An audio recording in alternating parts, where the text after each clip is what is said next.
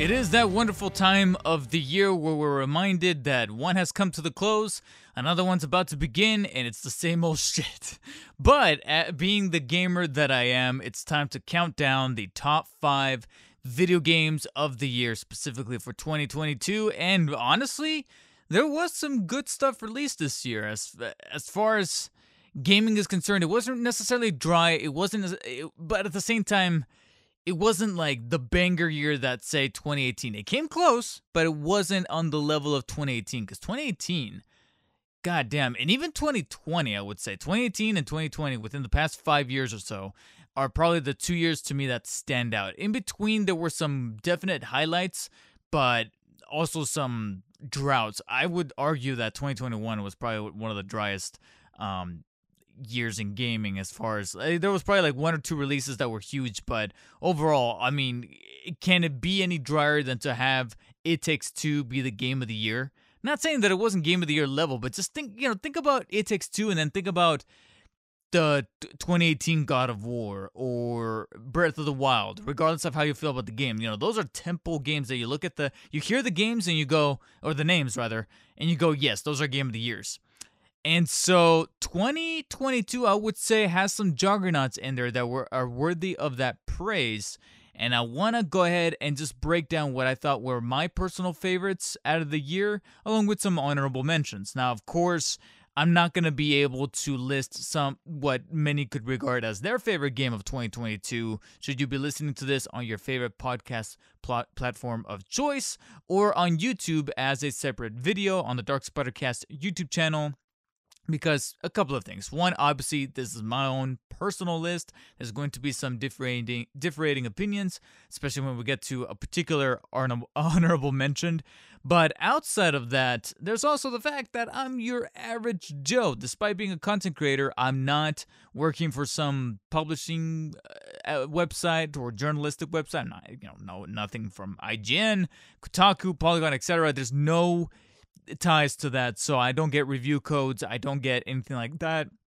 Most of the games that are going to be found on this list are actually games that I had to go and either buy out of my own pocket or they came to the mercy of Game Pass and I was able to get access to them in that manner. So those are quite frankly the main main caveats. For now, let's start off the list with uh, number uh, five video game of 2022. Again, out of my own personal list, it's gonna be MultiVersus. I know. Again, the, c- coming back to those caveats that I mentioned, where it was either had to be paid out of my own pocket, or had to be accessed through Game Pass, or in this particular case, had to be free to play, which is MultiVersus, the platforming, as a lot of people like to call Smash clone can't really denounce that necessarily because it is borrowing an awful lot of DNA from Smash Brothers. But if you're gonna borrow, borrow all the right things from the right places and the right sources, right? And I feel like MultiVersus was very self aware of that, making sure that what people loved about Smash Brothers, which is the gameplay and how good it feels in hand to play as some of these characters, while at the same time showing the love for said characters, I got that in full spades as I played the game, and I just kept falling in love with it and love with it. So much so that in between games where I wanted to play something, but I didn't want to start something that was narrative narratively driven, you know, wasn't like a big, expansive single player open world campaign bullshit, where I was like, I'm gonna have to be invested and I have to be wired in and not be listening to any podcasts or watching any videos or listening to any videos while just playing.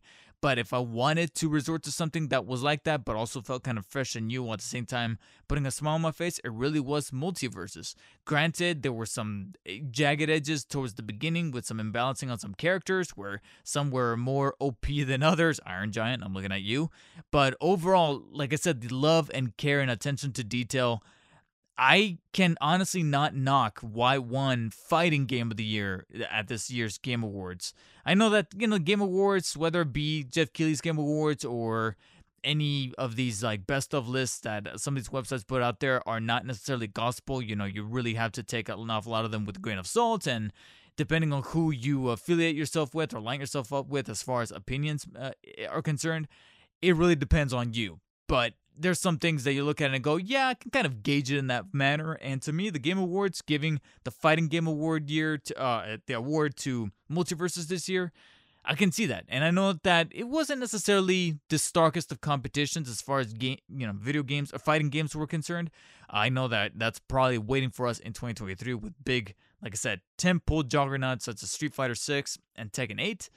But this year, I, w- I feel like MultiVersus kind of had it in the bag, and the amount of time that I poured into this game and the actual genuine fun that I had with it.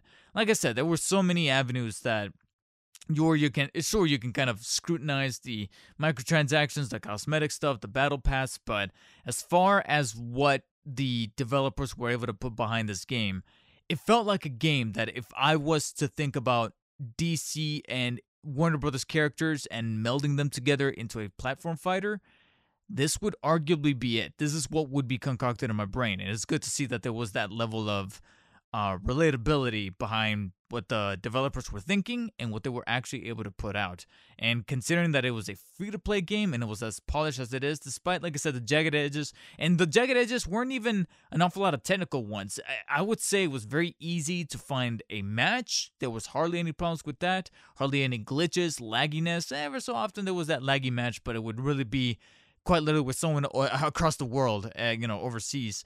Outside of that, though, I I almost never really got booted out of a match, and the only problems that we had were very FGC centric stuff. You know what I mean? Like first world fighting game community problems as far as a character, like I mentioned before, being overpowered or not having the proper way to uh, ju- uh, juggle a character up in the air and balance out the fighting moves, the iframes so to speak. You know, it was all those things. You know, things that Maximilian Dood would just break down in like 30 minute chunks of, of video content.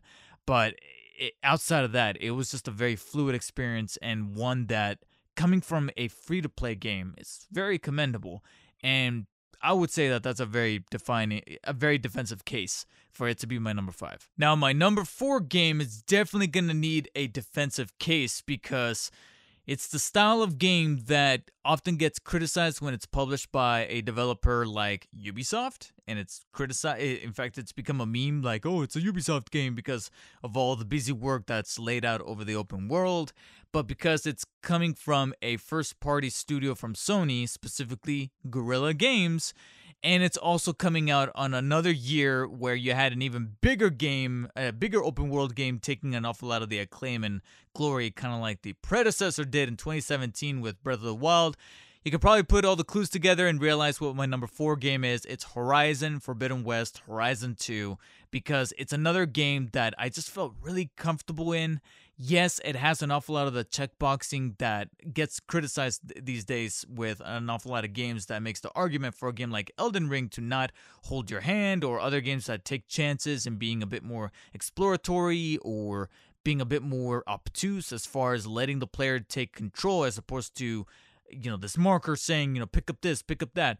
But I guess the defensive case I can make for Horizon 2 Forbidden West is that it's able to take what really worked in the first Horizon game and kind of amplify it, specifically on the visuals. It's one of the prettier games to be released this year. The art directions through the roof, the different creature, robotic creature designs, as well as the different environments that we go to that definitely juxtapose those of the original game is something that to me made the 40 to 45 hours I put into the game kind of a breeze. That is another litmus test. Just like I recently criticized Avatar: The Way of Water, the the the, the fact that it was a three hour movie, and I told myself, and I often tell people that when it comes to something that's very long, whether it be a three hour movie or a very lengthy gaming experience, like an open world campaign such as this, if you can feel the time, feel the hours, and feel the running time there was probably something that needed to be cut or something that needed to be streamlined and tightened up. I said that about Avatar The Way of Water. Can't exactly say that for Horizon Forbidden West. This was a game that, even though I noticed that I was taking, I would think about two to two and a half weeks, and again, cumulatively about 40 to 45 hours to beat, I never thought of myself, man, this game needs to end, or this game, you know, needs to wrap up, or how long have I been playing this, or how much more do I have left? You know, I never said those phrases like, how long more do I have to play in this game? No, I just woke up a morning, I realized I didn't really have anything to do as far as work, as far as responsibilities, uh, prior engagements. I didn't have to hang out with anybody. I didn't have to edit a video. A video had just been published. I was like, all right, let me pick up uh, Horizon and uh, play it back in February. And I just lost myself for about two and a half to three hours. My stomach woke me up and said, hey, it's time to eat. Okay, let's go eat. And I used that as my signal to take a break, focus on whatever it is I needed to do. And then later on that evening, jump back in. I was like, th- that was just my schedule. And I never thought of myself as a, it never felt like a cumbersome chore to go through this environment, to go through this world and do the things that needed to be done can I understand someone for criticizing it being very checkboxy and feeding into the problem of having all these, you know, places on the map that need to be unlocked, necks, which serve as these world's kind of towers that you need to unlock so you can open up more of the map and see more of the side activities? Yes, you know, I can see that. I can t- totally, I, I can't make an argument for that. I, I can't look at someone eh, eh, that says that and say, you're wrong or you need to look at it from this perspective. No, if they've already played a handful of games that that, that, that, that was a factor that didn't vibe with them necessarily, then I completely understand.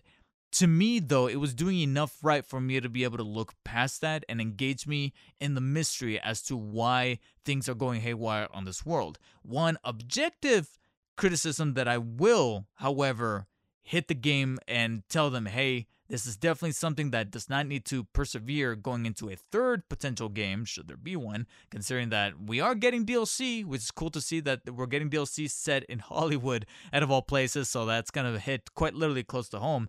Uh, I don't live in Hollywood, but I am in the Southern California area, so it's kind of like a more relatable place for me.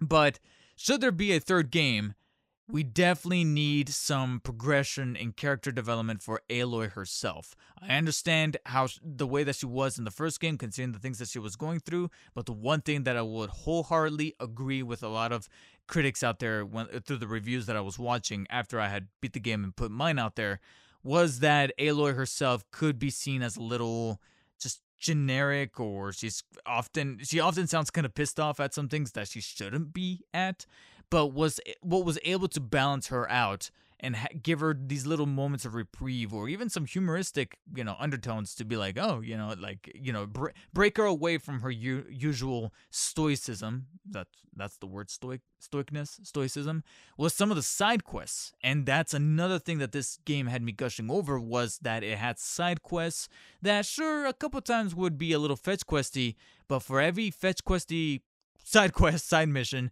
there would be like two or three that actually had some kind of narrative hook of a character that had gone missing, or this person that needed rescuing, or this person that was trying to achieve a goal for a, beloved, a loved one that had passed, something like that. I can't remember. Uh, you know, admittedly, there's some that I can't remember specifically, but I remember there were there were some where I'm like, yeah, I kind of have to do this before we do the main story. And the way that things lead up there towards the end, sure, the final boss fight or the final end fight could have been a little bit more epic. But outside of that, yeah, this was overall, like I said, a very brisk 45 hour experience. And I that to me feels like a worthwhile game in my top five. Now, I'm personally excited to talk about number three, primarily because I feel like not too many other people talked about it, it might have come out a little too early. I do remember it came out, I think, in February, and there was a little bit of a confusion mishap because of the way that the deluxe edition came out a little earlier, so people were a little rough on the release date. And I, I think everybody was talking about it that week, and then it just kind of dropped, especially because, again, another game kind of took a little bit of that limelight. But man, a lot of people need to be much more flexible. They need to be more like water. Be like water. And you can kind of sense the martial arts motif here. It is Sifu at number three. Oh man, this this game put a smile on my face and adrenaline into my blood in a way that I just did not think it could do. And it's it, it, here's a good way to tell you guys how much I love this game. I loved it so much that I think I'm trying to remember. Did I buy it digitally and then rebuy it? Or no, no, no. I, I bought, I took a blind buy, took a gamble on buying it as the the Vengeance edition, which is ten dollars more expensive, but it's the physical version that comes with like the steel book and all these different things. And so I pulled the trigger on it, and I was just so glad that I did. It was like an immediate. I immediately fell in love with it because the way that it makes combat feel is it's it's that old adage where it's simple to learn but difficult to master, incredibly difficult to master. And it has this system in play that's a little difficult as well to articulate or to explain but once you get into the rhythm um, rhythm of it you kind of get the gist of it where every time you die you age. Now when you start aging you only age by like a year or two but the more you die the faster you age. And once you hit like age 75 80 is when the game pretty much when you hit 80 is when the game says, yeah, game over, we're starting you from the beginning. And it's structured as a roguelike, I, I believe, where if you die, you have to start from pretty much the very beginning unless you beat the boss of the level. Then it gives you the option, without going into too much spoilery territory, it gives you the option to be able to jump to different levels. However, the wrinkle is that when you jump to that level, you'll start it at the age that, at the best age you beat it at. So if by some chance you beat a boss, you finally were able to beat a boss like boss number three, but you were already in your 60s, the next level can be you can jump directly to the next level instead of start from the beginning if you die, but you're gonna start at at age 60 unless you go back to boss three or level three and you try to get a better age when you wrap that up. So it kind of encourages repetition in a way that never feel because of the way that you're able to either unlock different skill sets or you're able to uh, keep certain ones while at the same time disregarding others and then just just like real martial arts just learn how to time things correctly in a very fluid way that just feels natural to the body. It keeps things from feeling fresh. I understand if maybe some people here or there will see the same hallways same enemies over and over and that's why whenever that would happen to me I would treat it as those games where I'm not gonna say it's a grind fest because you're technically not grinding for loot or anything like that, but I would just treat it as training, as legitimate training, like when you're going to the gym and you're jogging or you're lifting certain weights or whatever, and you put on music. You know, you put on something else to just keep you uh, on your toes as far as freshness, as far as something to just kind of keep you going and motivated that way. And there's a bombing soundtrack here in Sifu. But ever so often, you, you I would hear the same track, and I would then take off the headset off the game and then put it into my laptop to then listen to a podcast or whatever, while at the same time training my hand-eye coordination to make sure that I get my skills down so that when I got to that third boss and I beat it, I was no longer beating it at age 60. I was now at 40. So going into boss 4 uh, or level 4, I was like, you know what? I got this and the bosses. There's there's one in particular that is incredibly cheap. I will give it that. But outside of the cheap one, they're very again, they're very focused on getting patterns down right. They're very memorable. Got great music, great villains, a lot of great camera work and cinematography and blocking that's very reminiscent of Kurosawa films without being overly Kurosawa because there was one other game that came out this year that was a definitive homage to Kurosawa, but a little too much to where sometimes the camera work kind of got in the way of the gameplay, and I was kind of like, well, what was the point of making it into a game? You might as well have made it into like a visual, uh, a, a visual novel, an interactive novel, or something like that. I'm obviously I'm talking about Trek to Yomi, but outside of that, it's treated in a very eh, like a fusion between a Bruce Lee movie and a Kurosawa film with the cinematography and the way that everything is just kind of blocked and put together, while at the same time the gameplay itself being very addictive. Like it has that one more time kind of functionality to it. And like I said, outside of the uh, cheap boss with the staff, it's the second boss that I looked at and said, yeah, fuck you. As soon as I get my best age beaten out of you when I am able to finally look to myself and go, okay, I can move on. I'm never replaying you. I'm replaying the others to gain enough experience points to unlock certain trinkets and, and things that I'm able to take with me. Because when you unlock a skill, you can unlock it during your run, but if you get killed, you lose it. However, and that to me, that always is one of the detractors for me for roguelite or roguelike, whatever you want to call it but what made me go, oh, wait, hold on, is that if you are able to unlock it a certain amount of times through your run, unlocking it one final, I want to say like fifth or sixth time, you can keep it throughout as many, it's permanent. It becomes permanent through your runs. And I'm like, so that encourages the repetition. It gets a little grindy, but at the same time, I can actually keep this to not make it grindy later I like that. That was different from other roguelikes. And I'm like, let me let me try this. And that's what fed into the addictive nature where it's that it's that style of game that on paper, if you were to go from beginning to end, you could beat it in like two and a half to three hours. But of course, that's only if you're a fucking robot. For me, it took me about 20, 20 hours, 20 to maybe 25. But admittedly, I want to say half of those hours were voluntary, were me just trying to master my skill, unlock more skills, and keep them permanent, and just trying to squeeze as much juice out of this very fruitful game. And again, outside of that cheap boss, or what admittedly is a bit of a cookie cutter storyline, you know, your typical vengeance stuff that you find in awful lot of these martial arts movies or properties, nothing to really write home about but it's using it as a template to deliver on great, memorable gameplay that has me looking forward to what the developers have up next. Usually, the last two games in my top five are games that are able to, to then stir a little bit more emotion out of me, along with great gameplay, art direction, and storytelling. So, taking the silver medal is the game that was able to second in second place move me to an emotional level that had me go God damn, that is fucked up. And that is a Plague Tale Requiem.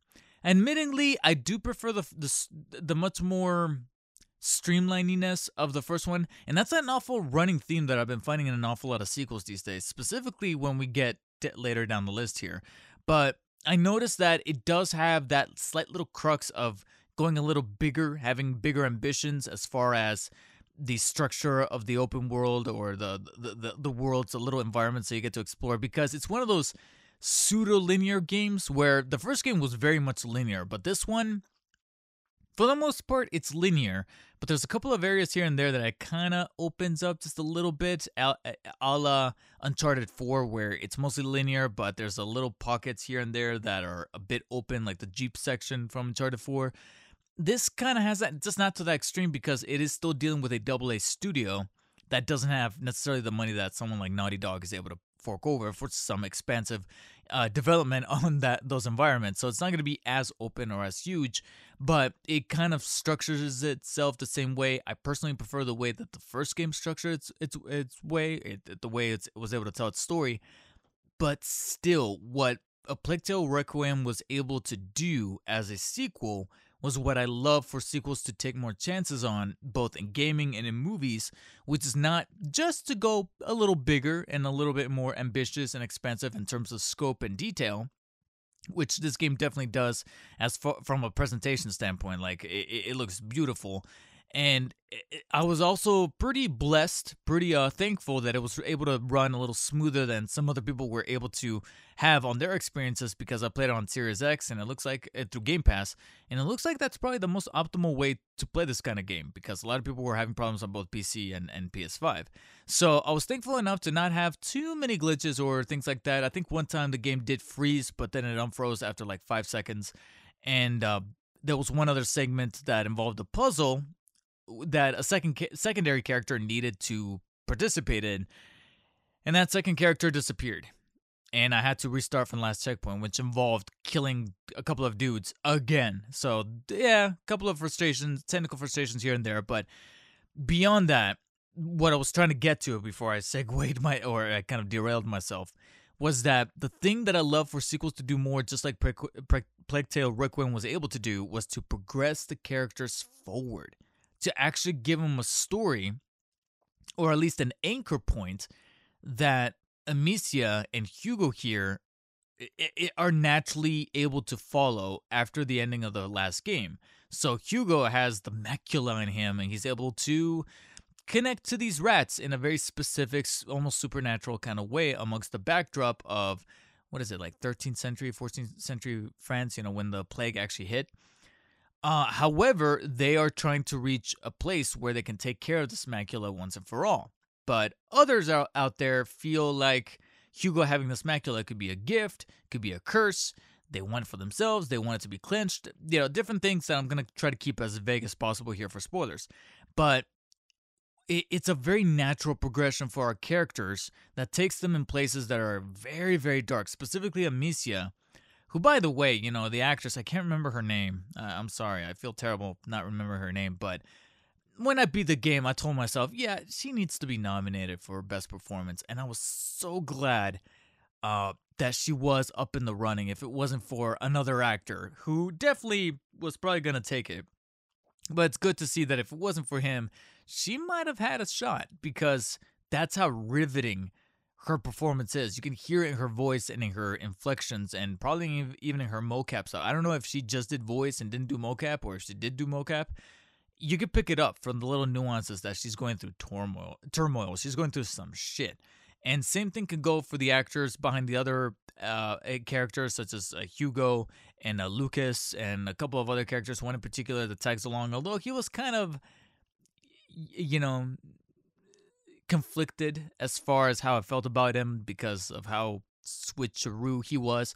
But outside of that, that's where I wanted the story to progress for, leading up to a climax that I looked at and said, "God damn!" And I, it was, it was a game where when I beat the climax, got to the epilogue, and credits were rolling, I was just kind of sitting there like, "Damn, that happened." You know, wasn't necessarily gonna lose sleep, but I was just like, "That's the shit that happened." And with again, without avoid with avoiding spoilers, where can we go from here? really in the series. Can there be a DLC? Can there be a spin-off? Can there be a, a legitimate third game? Maybe not. Maybe um Asobo, I think is the developer, and uh, uh, um Focus, who's the publisher, maybe they can go in a different direction, brand new IP, and whatever it is, I'm definitely looking forward to it because if this is what they were able to eh, capable of doing with the Plague Tale series, leading to this climax, then I'm all for it. For now, though, what I was left with here from a storytelling perspective, from a gameplay perspective, gameplay is the same. It's for the most part the same as the first game, except they were able to give you a couple of things here and there that did amplify and encourage you to try different things as Amicia, because it's still a very stealth focused game, but it's definitely to me a bit of a a bit of a pro, a bit of a, a, a you know a, a praise to the game that me not being a stealth guy, I'm actually down for this game to play it in stealth to avoid as much detection as possible. Yeah, from time to time you can have some of the chests in the environment, as well as the tall grass and the the the way that it, it appears in the environment come off as a little video gamey, but it definitely fed into my tendencies to want to just play this as it's encouraging me to do, which is stealth. I could technically go in there and go guns blazing and start swinging with my um, sling and, and try to beat things uh, head on, but I actually felt encouraged and incentivized to not do so and actually take advantage of the upgrade system, which was not like, oh, you know, gain XP, gain points, and then allocate those points. No, it was actually an upgrade tree that I haven't seen in either a really long time or pro- possibly even ever, which was a tree that upgraded the more you used certain features in the game. So if you were stealthier, the stealthier skills were upgraded. If you were more craftable or more aggressive in terms of fighting enemies head on, then those trees or those branches of the tree would level up quicker. So by the end of the game, you have that more experience or those skills more unlocked. But yeah, it really depends on how you play. It's not like you know you gain XP from completing missions, and then even though you were stealthy, you're gonna put those points towards being you know having more health or having more damage output. No, it's not like that. It's not a traditional RPG, and I like that. It felt natural. It felt like it fit for a game of this caliber, and it, it was just very uh curious and very different for me to get that experience kind of out of the game, out of the gameplay. And a couple things here and there, like I said, they felt like they just took them and lifted them from the first game, but if it ain't broke, don't fix it. And I love the fact that Amicia is able to get up uh, from certain instances from getting hit in the head instead of being a one shot kill. Um, so that was a definitive improvement. But again, if it ain't broke, don't fix it. And it looks like that was a very strong step in the right direction and I am looking forward to seeing what the devs do next. But the ending of the the impactful nature of this game definitely left me in a very pensive state. And that's generally what I have reserved for the numbers two spot. So obviously that's going to leave us with the number one spot. But of course, I have to do this before we get to that honorable mentions, and I'll try to brisk through them quickly, especially because I have a gargantuan and potentially controversial one here towards the end. So First honorable mention is another Game Pass game, Nobody Saves the World.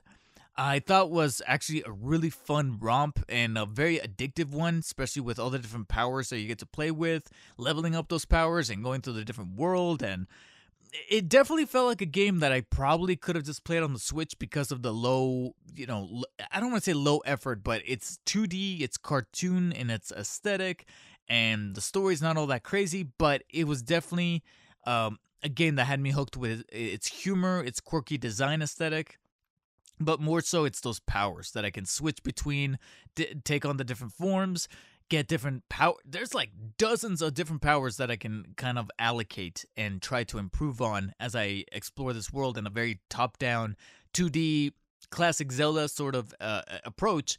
But it was a very fun experience that I didn't think to myself I was going to get hooked on, and I was. I played it for like 20, 25 hours, beat the game, and it was a a fun experience to get these powers and defeat a bunch of enemies uh, showing up on screen and yeah it, was definitely an honorable mention that i walked away from going yeah i gotta mention this by the time i get to my list triangle strategy on the switch this, this was also a, a similar game that had a very dense lore that hooked me a bit more than its story because the story it's very political and i don't mind political driven you know subplots and things going on in games, especially when they're told in a very comfortable and very nuanced way.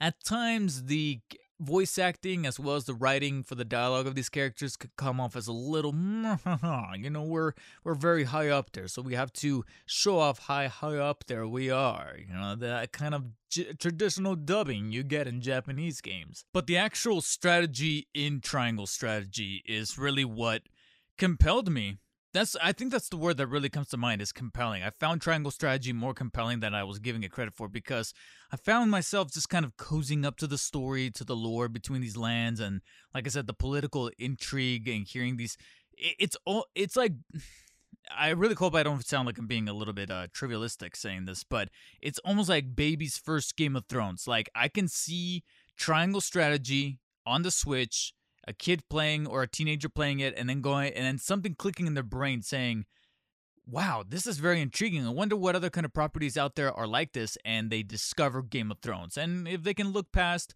the the violence and the sex and the things that kind of go down in that show, they could probably latch onto the political intrigue and the plot kind of thickening as someone betrays who and conspires against this other person, and they just get sucked into that. That's probably one of the things that they love about those kind of properties. And going beyond the the realm of Game of Thrones, they can find other things. So that's one of the alluring uh, elements about Triangle Strategy that really suckered me in. The pixel uh, art and the way it's able to play with deep focus, whether you're in between cutscenes, navigating the world, or during some of these isometric uh, battles, uh, strategic battles. And like I said, it's really thought provoking as far as where to put your characters and making sure that each one's know uh, have that right amount of um, the uh, magic points and strength and knowing what plays how and what roles they have in terms of defense versus attack and it actually kind of got me sucked in. I don't know if I'm like a full strategy head now. I don't know if I'm to like go into the realm of uh, tracking down Final Fantasy Tactics or Ogre Tactics or others of these ilk, but you know, it's a definite it's a good gateway drug into that genre. Now, they won't necessarily make my top 5, let alone game of the year, but there are a couple of indie darlings. I have to give some credit for being kind of unique. Stray is being one of them. Honestly, Stray is the definitive game that comes out almost every year where everybody praises it for being this very abstract and nuanced thing and everybody loves it. And I'm just like, uh, I mean, there's some elements about it that are very unique, such as the fact that you get to play as a cat. But outside of that, the gameplay is just way too simple for me to actually give it any kind of slots. In fact, this is stray out of all the honorable mentions is the one that is definitely an honorable mention because of the uniqueness of playing as a cat and the little nuances where you can kind of tell that the people were in fact cat people and they took that into account when making the game. And I also have to give some huge accom- uh, accommodations, accommodations, commendations to the art design behind the robots and this environment that you get to navigate from the perspective of the feline, which is the perfect kind of lens to look at this world. But that the gameplay it's just it's just way too simple. It's almost borderline non-existent for me that i was just like all right i'm just pressing forward and x forward and x. The only areas that i think to myself it gets kind of compelling as far as the gameplay is uh concerned eh, are very short-lived which is whenever you have these creatures kind of coming at you and you have to, to charge up this uh, uv light to be able to get rid of them. And even those moments are kind of short-lived because sometimes things happen in the story that take away that element, that gameplay uh, usage, or it just doesn't happen, and you just have to kind of like run away, and the game funnels you down a pathway that says, "Hey, just run." And I'm like, oh, well, why can't I use the UV ray? why can't you bring that back? And so all those different things is makes Stray that game that I look at and I go, I'll give it some honorable mentions because some of the cool little creative things, but even though I said at the beginning that most of my honorable mentions are the games that you would generally find in the 6 through 10 slot, if I was to have made a top 10, Stray would not have even cracked the top 10. It would just be an honorable mention and it wouldn't have gone a slot either way, even if I was to make a top 10 instead of a top 5.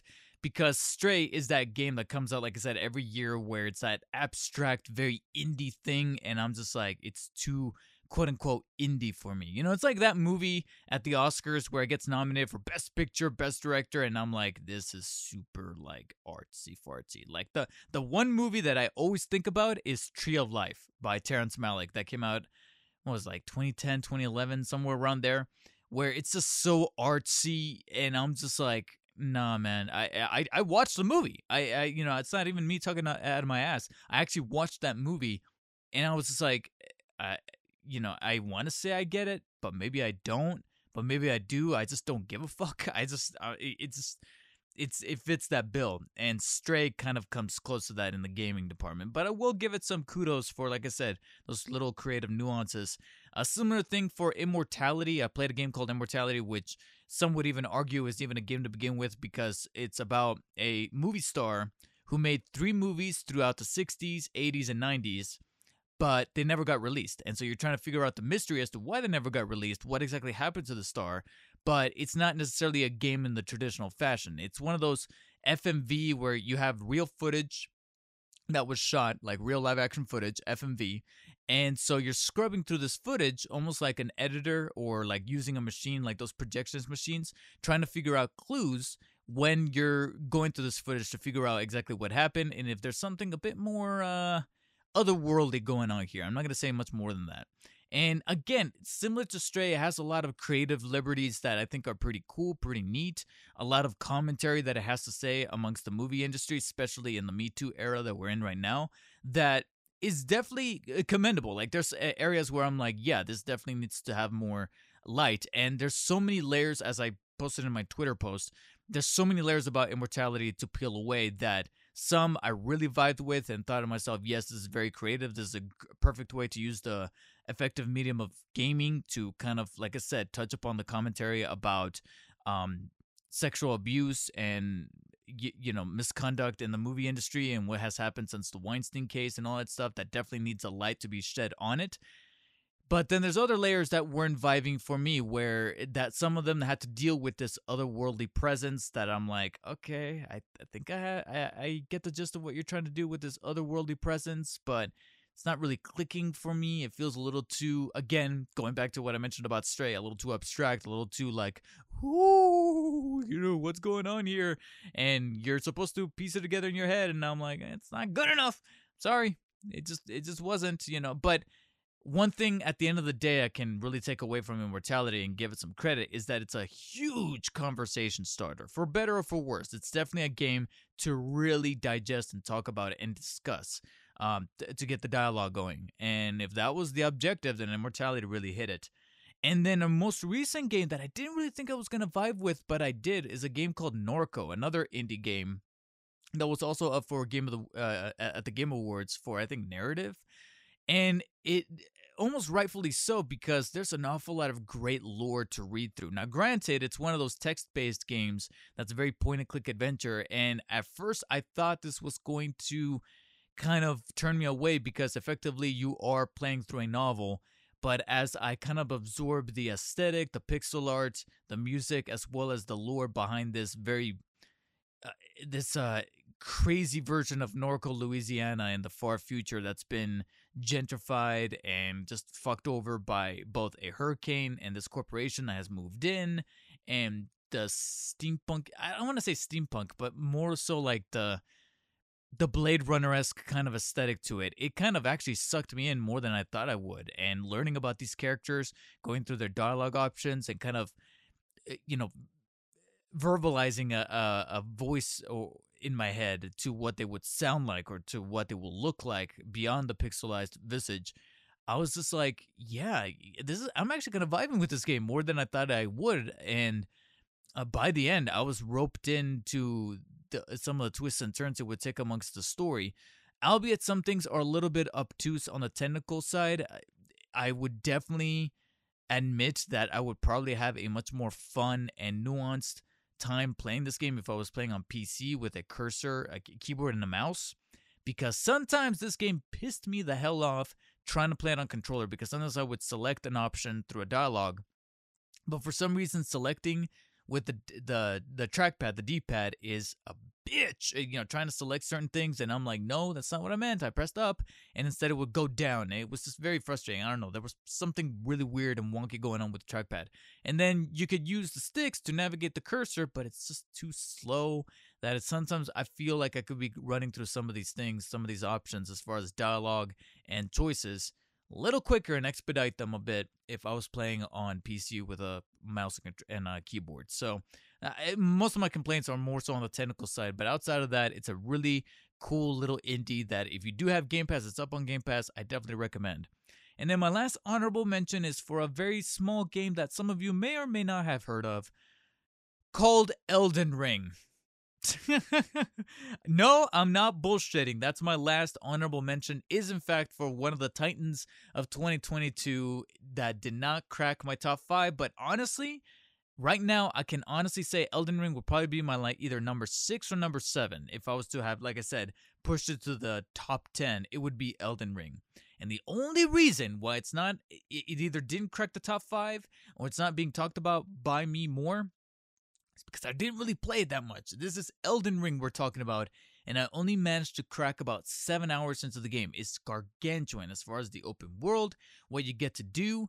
But the reason for why it gets an honorable mention is because it's definitely a Souls game that is speaking to me in that way that it spoke to an awful lot of people that still didn't gravitate towards an awful lot of Souls games, which is the fact that it's not very linear.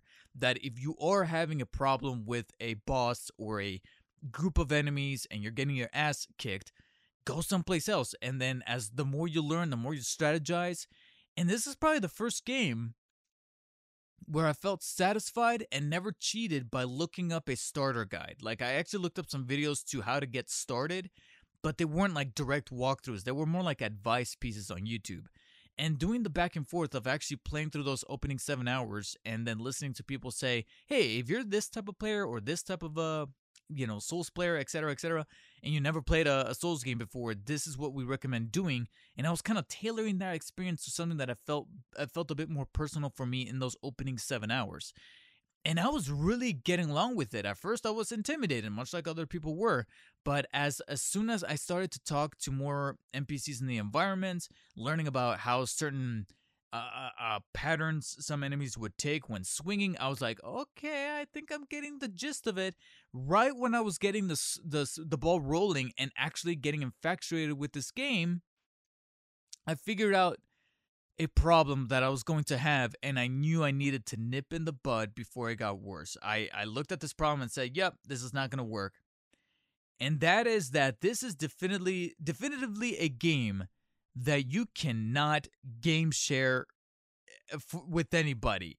If you're serious about playing Elden Ring, do not game share it, which is unfortunately what I was doing with my instance through those seven hours of playing the game. The only reason why I had the game was because I game shared it with my buddy Alan from uh, work.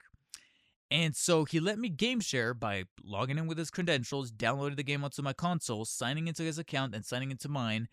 And I was playing, And thankfully, I was not doing anything terribly important. I wasn't like in the middle of a boss or taking on a group of enemies that were whooping my ass before. But then after grinding some, uh, uh, you know, runes and allocating the runes so I could level up and get stronger and being able to win the uh, wield the twin blade. Look at me! I'm even remembering some of the names of the weapons and some of the you know terminology within the game. That's how you know that I was actually starting to get into the game. I get kicked out because my friend signed in on his Xbox at his house to play Modern Warfare 2. And if this was any other game, especially if, if it was a game that was meant to be a shorter experience like Modern Warfare 2's campaign or it's just something else entirely, I probably would have been okay. Been like, okay, I'll just come back tomorrow. But this is Elden Ring we're talking about, a game that doesn't necessarily have the most fondest autosave system. It has autosave, but it doesn't it's tailored in a way where it's supposed to give you the sense of dread that if you don't go into a boss fight or any fight, any environment that you're not ready for fully prepared, you're going to regret it because it's not going to just save right before that boss and of course, if you die, you're going to lose those runes. It's going to automatically uh, save after you lose the runes. you're going to have to go and get them back. And that's kind of what causes the whole risk and re- reward factor that people love the Souls games so much for. This is not going to work for this system in play of game sharing because what if I do get to that point where I'm in the middle of a huge boss fight that I've been having the toughest time with? They got like a sliver of health left, and then my buddy signs in and kicks me out. No. No. I, I appreciated the gesture of him letting me game share the game. I'm glad that I was able to get seven hours into it to finally find out for myself that this is going to be a game for me. And frankly, right now, I feel like it could be. I, I feel like it can reach the potential of being game of the year level or maybe even game of all time level, at least in the top 10, top 15 ish or so of me being alive and being a gamer for so long. It has the potential of achieving that accolade but I'm just gonna have to put Elden Ring on hold until I'm ready to own my own copy. Which right now, of course, it's a little tumultuous, being that I'm a bit kind of sort of broke. Um, and of my console of choice. It doesn't necessarily have to be Xbox. From what I'm hearing, people are saying that it runs at a buttery smooth 60 FPS now with some patches on PS5. And also, there's the concept, the overall idea that I can play on the go if I was to buy it on Steam, because then I'll be able to play on Steam Deck, and then when I get home, I can play on my souped up rig on the major tower and play at the highest rating uh, uh, uh, settings, and then being able to pull up that save file from my Steam Deck via the Steam library. Boom. So I have options, but it's just gonna have to take a backseat for now. But that eh, there was enough material and enough great things happening in those seven hours that I did manage to sink in to at least give Elden Ring an honorable mention because objectively, not subjectively, but objectively, it is in fact a great game. So, since we're talking about great games, let's talk about the number one. If you couldn't already guess, and since it didn't manage to be Elden Ring, since I managed to get that in the honorable mentions, of course it is. Boy. Oh, no, I'm sorry. No. Atreus! God of War Ragnarok. By default, it's gotta be my number one. And on this podcast, whether it be through the YouTube channel or your podcast platform of choice, I actually have a whole dedicated review for the game. So I'm not going to really spend too much on this because there are more details to be found in that separate 40 minute segment. But God of War Ragnarok, similar to uh, what I mentioned about my number two game, which was Plague Tale Requiem, it was the only other game that had those emotional tugs that made me you know, kind of just sink into my chair while the credits were rolling, especially after getting the true ending, not just the actual definitive ending, but that secondary ending where a character says, Hey, you should probably go and take care of this other thing. And you witness that final end credit scene or ending scene before proper scrolling credits begin. And we have uh, Hozier, you know, uh, giving us his ballad. And while I'm listening to him and having the credits roll, I sink into my seat and go, it, yeah, I just absorb it and just kind of think to myself, yeah, like that that just happened. That just happened. And that to me is always kind of like the litmus test for what could be considered my personal game of the year. Now, I will uh, kind of add this anecdote that even though this is my game of the year 2022, do I prefer this over 2018? Actually, no. I prefer the 2018 for other reasons that some other people have even touched upon, and I'm pretty surprised to learn that I'm not the only one. Is because 2018 had that much more streamlined, more cohesive, and straightforward path of having our characters go from point A to point B for a single goal and having to deal with those objectives, or I'm sorry, those obstacles to meet that goal, which is to spread the ashes uh, on the highest peak of the realms, because it felt more personal to Kratos and to Atreus, and it was through those struggles that they learned to bond with each other. This game did that thing where even though on a technical scale it's doing everything better from gameplay to graphics to scope to detail to boss fights, and yet when it boils down to preference, I prefer the 2018 intimacy versus the large scale, oh, it's end of the world, it's the end of the world type factor from Ragnarok. You know, once we go into Ragnarok levels of stakes because it's the end of the world, doesn't feel as personal. And this might not resonate with everybody. But for me, I like the more personal stuff. So we really are dealing with like a game that's a 10 out of 10 versus a game that's a 9 out of 10. It's it's neck and neck. It's not like one is just eh, it's kind of whatever, but the other one no, no, they're both like it's it's going back to the analogy that I used in that review. The Godfather analogy where both are seminal mastercraft movies but personally, I actually am in the minority that prefers the first Godfather over Part 2, despite Part 2 being the one that a lot of people say is one of the greatest sequels of all time. I actually like how much more straightforward Godfather Part 1 is, and just alike, I prefer how much more streamlined and more direct uh, uh God of War 2018 was versus the craziness and the um, just uh, just, I don't want to say over the topness, but the just the, sheer d- doubling of scale and scope that Ragnarok was. And plus, I will give a little bit of credence to some people's complaints or, or nitpicks that the ending did feel a little rushed. When I was playing the game, I didn't really feel it because, like I said, a lot of shit was happening dramatically. But now, looking back in hindsight, there are moments where I'm like, yeah, that felt a little rushed. A character makes a sudden turn in motivation, and I feel like maybe they were crunching to meet the November release date, and maybe that's one of the sacrifices they had to make.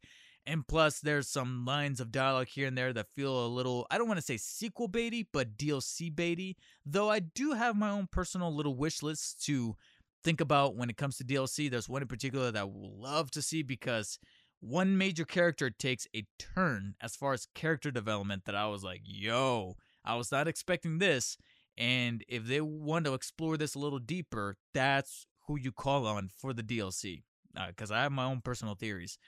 Outside of that, though, I can gush on and on. And because of these theories and these things that I'm able to really constantly still think about, even over a month after beating the game, that's probably worthy of being called my game of the year. And that, of course, goes to God of War Ragnarok. 2022 was actually a pretty pretty decent game, uh, decent year for gaming, if I do say so myself. But it looks like 2023 is going to be a delectable shoving, possibly even fisting, because we're not. We don't even have some stuff that's confirmed for the back half of the 20, 2023, but. They're already dropping hints that in the fall of 2023, we're going to see Marvel Spider Man 2. And then the first half, what do we got? We got the Dead Space remake. We got Hogwarts Legacy. We got uh uh De- uh, Dead Island 2. We got Resident Evil 4 remake. We got uh, god damn, we got just so much Street Fighter 6, Tekken 8. Uh, oh my god, there's just so much going on. Wo Long, a lot of stuff, other stuff, Atomic Heart. We're not even counting the uh, Game Pass stuff. I already got a list boiling down the 2023 releases to look forward to. Unfortunately, Forspoken is not one of them because I played the demo, and so far it's kind of a no for me, dog. but we'll see as time goes on because there's plenty of stuff to keep on my radar, and if I do manage to play any of that stuff close to release, then I will definitely be recording another episode for the Dark, Dark Spider cast that will keep on trucking on 2023.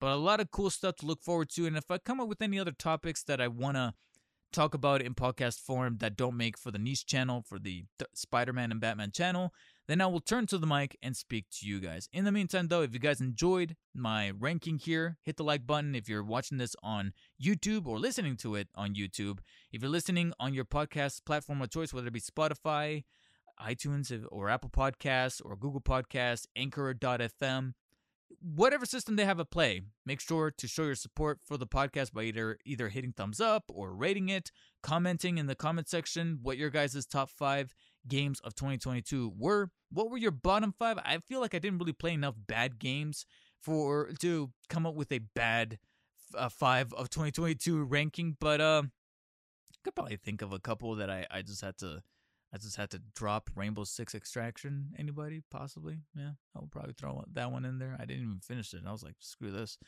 Anyways, guys, that about does it for me. Hope you guys enjoyed this ranking. Hope you guys had a great 2022 in gaming, in movies, whatever it is that you guys enjoyed. And I'll see you next year or this year because chances are this is already going up on the beginning of 2023. Either way, stay humble, and I'll talk to you later.